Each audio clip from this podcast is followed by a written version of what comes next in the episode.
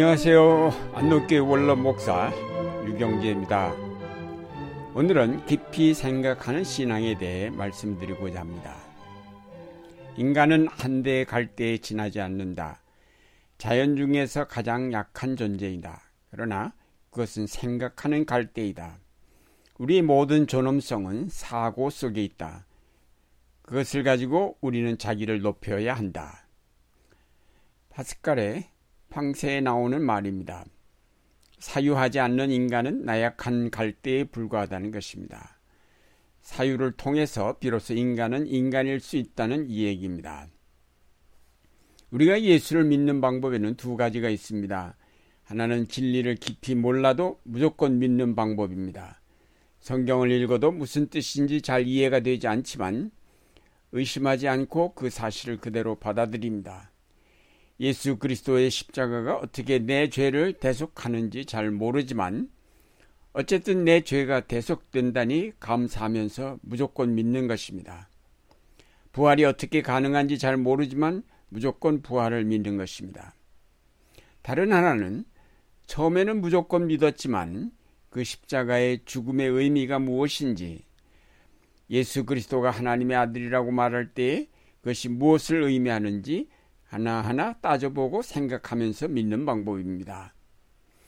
그런데 우리 한국교회는 주로 전자의 방법으로 예수를 믿는 사람이 많은 것 같습니다. 무조건 믿고 아멘 하는 태도입니다. 그래서 열정이 있고 교회가 부흥합니다. 그러나 동시에 이단자들이 나와서 성경을 멋대로 해석하며 유혹할 때에 그것을 분별할 능력이 없어 쉽게 넘어갑니다. 무조건 아멘 하고 쉽게 박수 치다 보니 자기도 모르게 이단 교회에 속하게 됩니다. 따지고 캐는 것보다 그저 덮어두고 넘어가는 것이 교회 평화를 위해서 좋다고 생각하기에 교회가 새로워지지 못합니다. 깊이 생각하지 않기에 하나님의 뜻인지 사람의 욕심인지를 구별하지 못하고 이끄는 대로 따라갑니다. 마가복음 8장 17절 이하 말씀에 보면 예수님께서 제자들에게 바리새인의 누룩과 헤롯의 누룩, 헤롯의 누룩을 조심하라고 말씀하시자 그들은 엉뚱하게 빵을 가져오지 않은 이 일에 대하여 걱정을 하였습니다.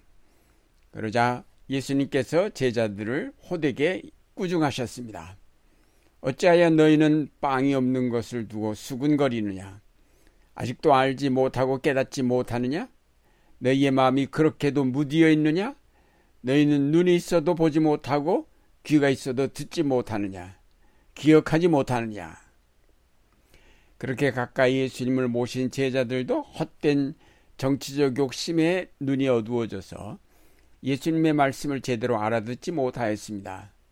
조금만 생각하여도 그 뜻이 무엇인지 알았을 텐데 제자들에게 영적인 것을 생각할 능력이 부족하였습니다. 예수님은 제자들에게 주로 비유로 천국의 복음을 말씀해 주셨습니다. 그것은 제자들로 하여금 생각하도록 훈련시키신 것이기도 합니다. 비유란 얘기를 통하여 어떤 진리를 전하는 수단인데 생각을 해야만 그 뜻이 무엇인지를 알 수 있습니다. 제자들은 예수님의 비유를 들으면서 생각하는 법을 배웠고 후에 오순절 다락방에서 성령의 임재를 통하여 미처 몰랐던 하늘의 비밀들을 깨닫게 되었습니다.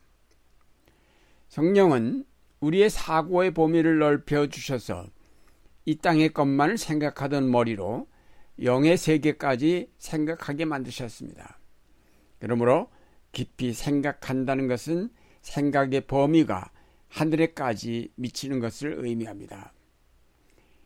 이 땅의 경험과 논리로는 이해되지 않지만 성령의 깨우치심을 통해 영의 세계를 받아들이게 되면 그 생각이 깊어질 수밖에 없습니다.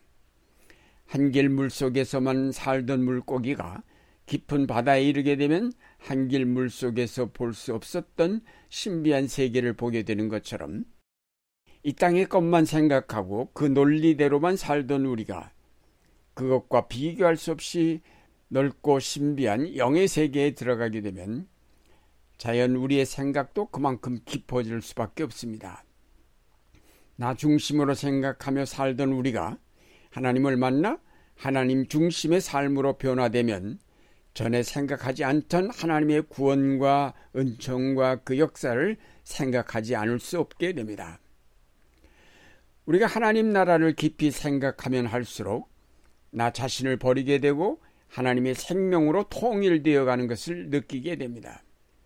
하나님을 알기 전에는 내가 세계의 중심이었지만 하나님을 알게 된 후로는 하나님 안에서 나 자신을 보게 됩니다. 이는 마치 땅에서만 보던 세상을 비행기 타고 내려다볼 때 전혀 다르게 보이는 것과 같습니다.